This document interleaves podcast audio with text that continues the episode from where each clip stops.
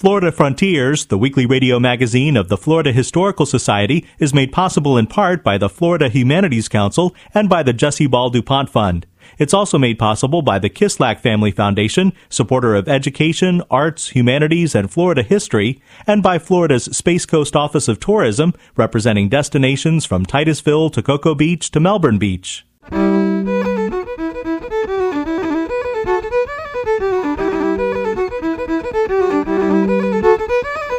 This is Florida Frontiers, the weekly radio magazine of the Florida Historical Society, on the web at myfloridahistory.org.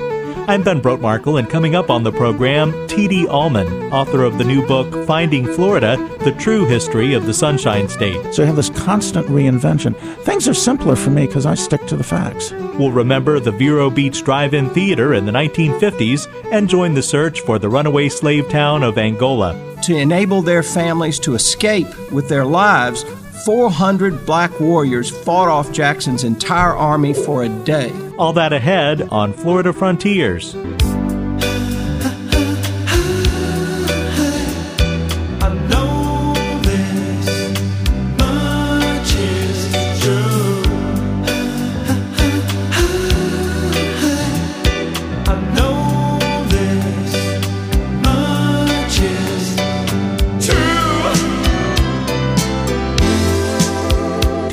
Allman is author of the books Miami, City of the Future, and Rogue State, America at War with the World. His work has appeared in numerous publications, including the New York Times, the Washington Post, Vanity Fair, National Geographic, Esquire, Harper's, and Rolling Stone. T.D. Allman's latest book is called Finding Florida, The True History of the Sunshine State. Although he now has homes in New York and the south of France as well as Miami, T.D. Allman is a native Floridian. Yeah, I was born in Florida. I was born in Tampa, and uh, mother shot a alligator under the backyard one day. The house is on the uh, Hillsborough River, and uh, actually, I drove past there the other day, and I knocked on the door. And a uh, a black man in his late thirties answered the door, and he said, "Oh, you must be the writer who lives in New York." And I gave them a copy of my book. And I pointed to the bedroom where I'd slept as a child. And because it was walking home from grade school in second grade at age seven, after being forced to read Dick Jane, see Jane Run, and all that stuff, I thought I can write better books than that. And I have, as a matter of fact, and one is in front of us. And so I gave them the book and I inscribed it to the fine folks who live in the house where I decided to become a writer age seven. By subtitling his book, The True History of the Sunshine State, T.D. Allman indicates his belief that at least some of Florida's previous history is false. I'd like to say two things about that. First of all, much worthwhile research has been done by individual scholars in Florida. There's a long list. Uh, Eugene Lyon's splendid work on the actual Spanish foundation, never quoted a great 19th century historian, uh, John Titcomb Sprague, who was the Thucydides of the Seminole Wars, never cited in conventional histories. Uh, but the history we know, the general history, is fictional. It was made up. It is basically neo Confederate and racist in fundamental construction and false in everything it says up to and including the present. At the top of T.D. Allman's long list of false Florida history is what he calls the mythology of Ponce de Leon. This year, people throughout Florida are commemorating the 500th anniversary of the naming of our state by Ponce de Leon and his discovery of the Gulf Stream, which would make future colonization and the establishment of trade routes possible. We are also recognizing that his contact with Florida's indigenous population would lead to the destruction of complex societies that had existed here for thousands of years. T.D. Allman dismisses the importance of Ponce de Leon entirely. And they never named anything after Ponce de Leon. The Spaniards were here for 250 years. The Americans were here for quite a while, uh, and they never named anything after Ponce de Leon. Washington Irving in the early 19th century made up the Ponce myth as, as it was later purveyed. And then when rich men started coming down here, notably Flagler, he wanted a nice name for his hotel and he sort of remembered Ponce de Leon and he named it. And that decided it. I mean, this is a very Floridian American thing. Ponce de Leon today is a figure in American history because a rich man decided to name a hotel after him. And then later on, a fellow named Walter P. Fraser came down from Georgia, uh, and he was the one who uh, made up the Fountain of Youth. And he was able to buy up some land at uh, Depression era prices, and he was a genius of a showman. And if we had time, I could document it. Up to about 1927, there are almost no mentions of Ponce and, and virtually no mentions of the Fountain of Youth. Some Florida historians are calling Finding Florida the true history of the Sunshine State refreshingly honest. Others say that author T.D. Allman is sometimes creating controversy where none exists. For example, historians do not claim that Ponce de Leon established St. Augustine, yet Allman rightly defends Pedro Menendez de Aviles as the founder of that city in 1565. That said, not only does Allman find Ponce de Leon unworthy of recognition, he believes that St. Augustine should not be preparing to celebrate their 450th anniversary in 2015. Their phrase is the oldest continuously inhabited city. Now, if you go there and you ask, there's not one building there that eight, that dates back before about 1820. Okay, the the city was emptied out many times. Uh, it would like the the equivalent. What Ponce de Leon? I was thinking about this the other day. He's more like Sir Walter Raleigh. You remember those stories where Raleigh landed on the Virginia coast? And but it was really only later when the people in Jamestown came in and bringing slaves with them that um, that Virginia and America's history really began. So what you really have here, if you take these two parallel events, I think we really have to compare Menendez and his slaughter of the French. Let me just explain here what had happened. Uh, they had had many difficult and failed expeditions, the Spanish did, until finally the King of Spain banned further settlement here. He said Florida's soil was too sandy or harbors too shallow to admit a practicable settlement. That was until they found out the French had made a settlement near Jacksonville, and it was like the uh, Bay of Pigs in reverse. Menendez tore across the Atlantic. He slaughtered the French, hundreds of them, more than a hundred of them. And as I say in my book, it was this first mass slaughter of white men by white men that really started our history, just as it wasn't Raleigh and the Pocahontas myth but the arrival of serious slavery in Jamestown. Uh, that marked the beginning further north and, and so on. So I think we need to look at the realities. Today we face great problems in the United States and, and in Florida. Uh, let me put it this way. If you start with the Ponce myth and you go forward through the Confederate sh- uh, Chevalier and the visionary and so on, everything in Florida comes as a surprise. My God, this is supposed to be warm here. Yesterday I nearly froze to death. You know, oh, there comes a hurricane. You know, all this stuff.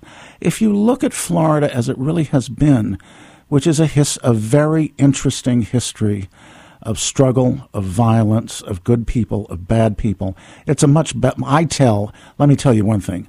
If you read my book, Finding Florida, The True History of the Sunshine State, you will have a much more interesting story than anything you ever learned in uh, school. Now, the other thing is, if you look at history as it actually happened, then you can understand things. Why do we have invasive species? Well, we are an invasive species because of Florida's subtropical location. And you go through all these things, and what I found fascinating is what normally seems sort of silly in Florida history, like the Ponce de Leon myth.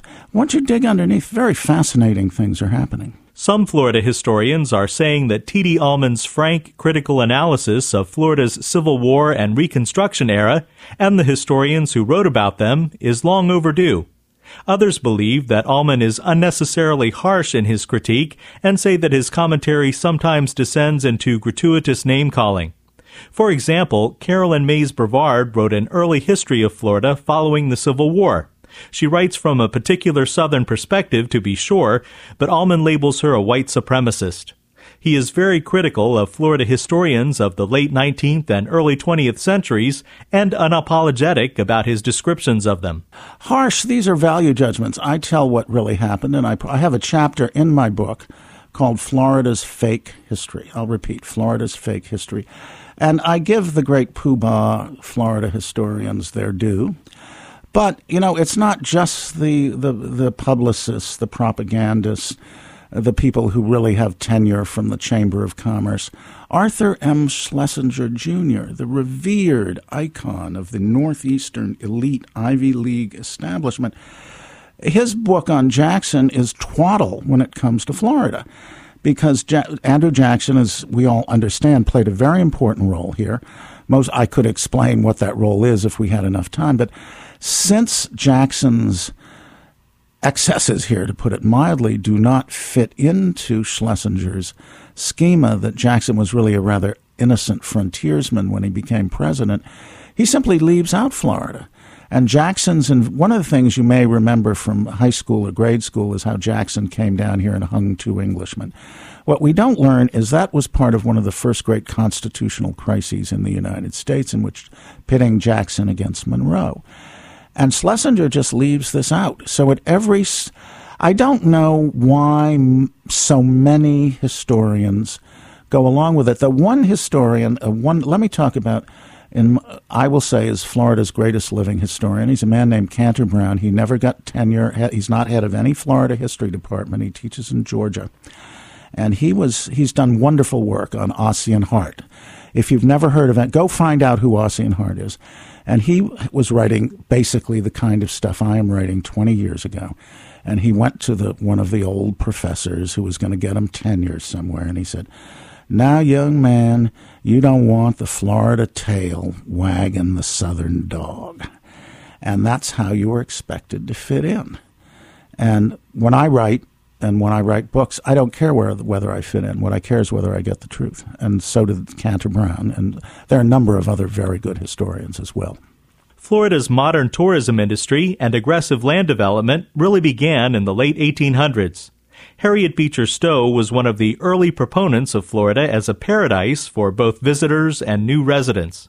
T.D. Allman believes that the efforts to develop tourism and sell real estate has led to more Florida mythmaking. Yes, I mean, the hurricane arrives on scene in the very first incident of, of recorded Florida, uh, of important Florida history, this massacre of the French uh, that I mentioned. But uh, you'd think Harriet Beecher Stowe, the great abolitionist, Lincoln said, Oh, so this is the little woman who tore a country apart, or something to that effect. She came down and she had a place on the St. Johns River, which is not a river in Jacksonville. Go to your geology books or my book to find out what it really is. And she became a great propagandist for Florida. And when one of her guests dared to suggest that it got cold in Florida and that they had disease here, she was really quite irritated. And she said, really, this doctor, one might think he was a hypochondriac. And then she added, besides, the malaria in Florida is of the milder sort. Sidney Lanier, a Georgia poet who fought for slavery during the war, uh, you know, even then journalists were very cheap to buy. You gave you a free railroad ticket and they'd come down and write books. Poor man, he came down. He said Florida was a great place to cure yourself of tuberculosis. And then he went back to Georgia and died of tuberculosis. Harriet Beecher Stowe said, Is it Florida's fault that invalids imprudently come here and die? So I, I describe, I say the hype is like, it's as though there's some elixir of falsehood in the water. You drink of it and you know, slavery people, abolitionists, they all become, oh, come on down. Now, the problem is, we, even in Florida, we have to live with the consequences of our actions. And there is one thing I will tell you about Florida that holds true from the very beginning to the there has not one never in Florida do things turn out as you expect them to turn out. In his book Finding Florida: The True History of the Sunshine State, T.D. Allman takes the reader from prehistory to the present. He says that for more than a century and a half, Florida has been falsely mythologized as a paradise, and that historians have been complicit in the misrepresentation. From uh, probably the 1850s till really very recently, uh, is a is a fake Florida history, a fake narrative which of a constantly reimagined Florida that never existed. You see, although they make up a mythological Florida, that Florida is constantly changing because it's the duty of this mythic Florida to correspond to what people often who have no interest in the facts and no interest in knowing wish it to have been. So if you went back, say, 60 years to like, or let's say go back to before World War II, or even quite recently, you would have people who would call uh, history books published in the 50s describe slavery as as the greatest institution for civilizing African savages that had ever been developed. You had chapters in res- supposedly respectable history books called uh, "The War of Southern Independence," if not the War of Northern Aggression. Now, those also painted Florida as this ideal place, which had always been right pleasant. But of course, then it was the darkies and the slaves. And now, today, if you go to the same kind of people, they're saying, of course, slavery was evil, but of course, it was always very nice.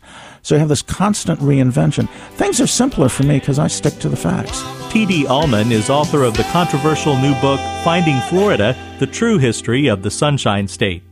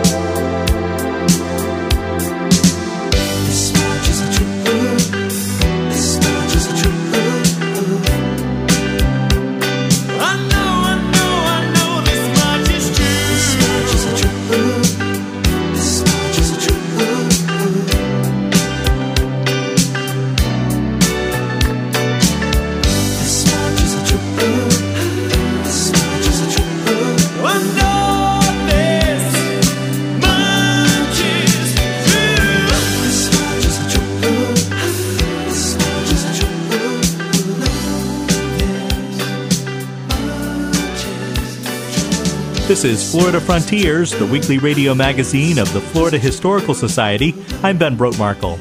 Established in 1856, the Florida Historical Society is the oldest existing cultural organization in the state. We maintain an extensive archive at the Library of Florida History in Cocoa, manage the historic Rossiter House Museum in Gallie, host the Florida Public Archaeology Network East Central Region, and operate the Florida Historical Society Press.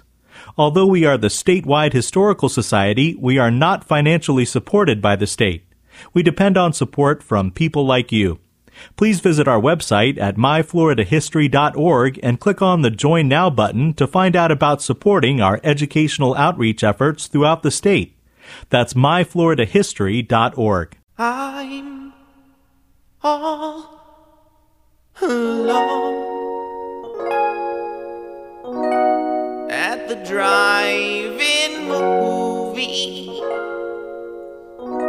The Vero Beach Drive-In Theater was a cool hangout spot in the 1950s Janie Gould talks with manager Jack Chestnut. The drive in theater was a post war icon. Parents could pack up their baby boomer kids, and everyone enjoyed an evening of inexpensive entertainment. Jack Chestnut opened the Vero Drive in in 1950. Admission then was 44 cents, children under 12 free, and of that 44 cents, the theater only got 37 cents because there was still excise tax from World War II, 20%. What were the prices of the food? Well, it was terrible. Hot dogs were 15 cents, and the drinks were, uh, I think the regular size was 10 cents, the large was 15. We did have lots of mosquitoes. I got DDT spray from the mosquito control. They would give it to us. We had 55 gallon drums on the back of the truck and it went through the exhaust. We sprayed for mosquitoes and that really made a difference. You were telling me about a promotion you did around Easter. This was probably the second year we were open Easter and I came up with the idea of uh, talk to Law's Feed and Supply Company. They agreed to give us 3,000 baby chicks to give away. Now actually we didn't give them away. We gave a certificate. But anyhow, we advertised 3,000 baby chicks to be given away on that Easter Sunday. And would you believe the cars lined up from the drive-in theater all the way into town? Some people even brought containers to put chickens in, but we gave them a certificate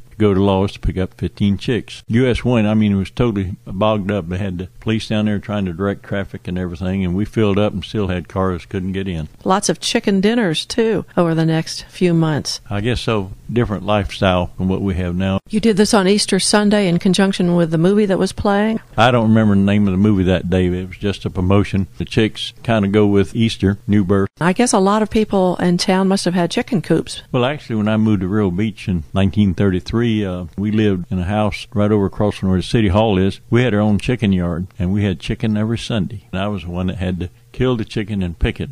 But mother took it after that. So that type of thing, I guess, was still going on, especially when practically everybody in town got 15 baby chicks. You can't even raise chickens in the city limits of Vero Beach now. It has changed. You were showing me a picture of a teepee that you had outside the drive-in. Chief Crazy Hoss, H-O-S-S. What was that all about? Universal Film Company came out with a drive-in theater week. They offered prizes for the best exploded of their movies. And the one that I chose to do was Chief Crazy Horse. Chip Morris had a Model Ford, and we built a TP on it. They drove it all over around town, and I submitted that, and we won the best exploited picture in the United States that week. I was awarded all of $250. It helped drum up business really well? Well, in the theater business, that's called exploitation. I don't think the theaters do much of that anymore, but we used to do it a lot. You're always trying to come up with something different and uh, gimmicks. I remember one time at the uh, Florida Theater, we put a house on the back of a truck and drove around town advertising a movie. Can't even remember the name of that one. Chestnut also managed the indoor Florida Theater. At the drive-in, teens sometimes slipped in by hiding in the trunk of a car. Pretty soon after we opened, we had ramp boys. After the show had started, one of them went and leaned against the post just watching the movie. The car he was next to had a couple of kids in the trunk, and they couldn't get out, and they were in there for about an hour. Maybe they learned a lesson. I was going to get to that and ask you if you ever checked trunks when people were coming in. No, we did not. Some of the kids came in from behind. We know that. We didn't worry about it.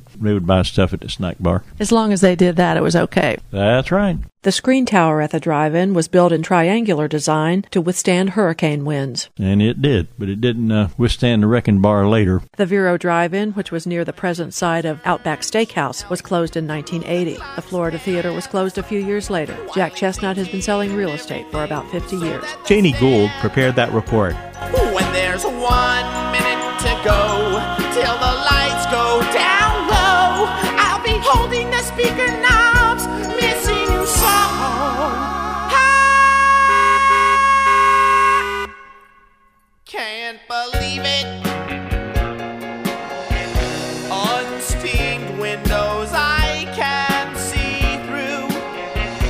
This is Florida Frontiers, the weekly radio magazine of the Florida Historical Society. For centuries, Florida was a relatively safe haven for runaway slaves. In the 1700s and 1800s, escaped slaves joined the Seminoles in Florida and formed their own communities. Bill Dudley talks with scholars who have been investigating one such historic town. What we're doing here today is what we call standard shovel testing.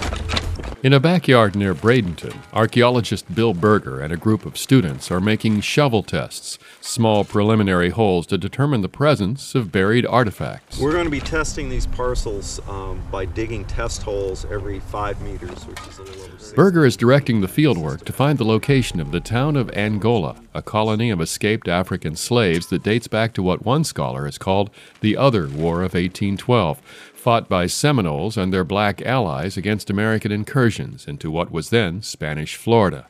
Historians believe some of the black fighters settled here near the Manatee River in 1812. Three years later, they were joined by others who had fought alongside the British at the Battle of New Orleans. The Americans, now led by President to be Andrew Jackson, invaded Spanish Florida again in 1818. At one point, a group of blacks and Creek Indians were on the run from Jackson's army, according to Florida A&M historian Canter Brown. The Creek Indians escaped across the Swanee River as Jackson was chasing them, but the blacks were trapped on the west side of the Swanee River at what's now Old Town. To enable their families to escape with their lives, 400 black warriors fought off Jackson's entire army for a day and then escaped themselves. Most of them, we believe, then came to Angola.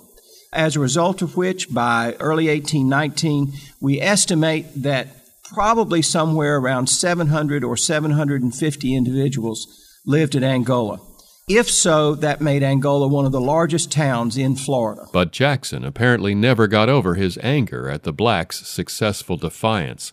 A few months before Florida officially became a United States territory in 1821, a detachment led by one of his generals came south to destroy the now thriving settlement. They got here in late May or early June of 1821, somehow overwhelmed the defenses at Angola seized somewhere around 250 men, women, and children and took them back into slavery. On the way back to the United States, almost all of them, quote, disappeared. But several hundred other people had survived the attack, and now they began a long journey to safety, first by canoe down and around the coast to Cape Florida, present day Key Biscayne. And from there, it's estimated 150 to 200 of them sailed to the Bahamas, either in ships that were piloted by privateers or in canoes, large dugout canoes with sails. Rosalyn Howard is assistant professor of anthropology at the University of Central Florida. She's author of the book Black Seminoles in the Bahamas. And so they managed to get to Andros Island, which is the largest island in the Bahamas and it's about 150 miles from Cape Florida. They landed in a spot on the island that was uninhabited, and still, that's the only community on that side of the island today. It's muddy coastline, shallow water, which they chose strategically because they didn't want the ships to come in and, and take them back to Florida and re enslave them. Howard has collected oral histories among the people of the Red Bays community on the island of Andros, the direct descendants of the Angola settlers.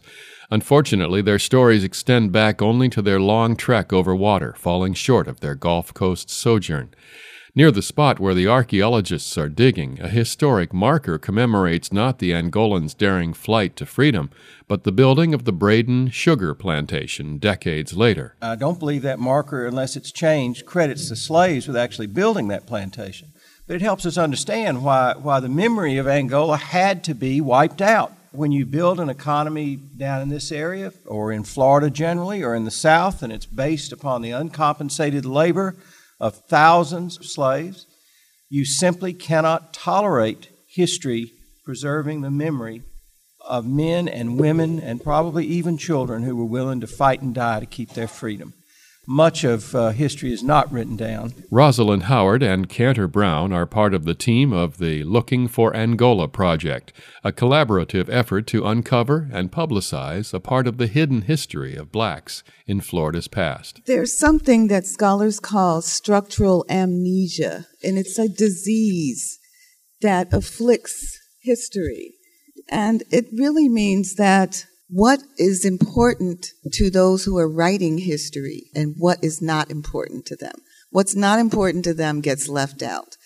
And that's how much of the history of these freedom seekers has failed to make it into the history books. And it is political. And it does have to do with race, although we as anthropologists know it's not a biological reality, it's socially very real. One of the ways that we can change that is the people have to speak up and say that they want it changed. I'm Bill Dudley. With funding from the Florida Department of State Division of Cultural Affairs, this report was produced by the Florida Humanities Council. You've been listening to Florida Frontiers, the weekly radio magazine of the Florida Historical Society. Join us right here again next week, and until then, please visit us on the web at myfloridahistory.org and join the conversation on Facebook at Florida Historical Society. Have a great week. I'm Ben Brotemarkle.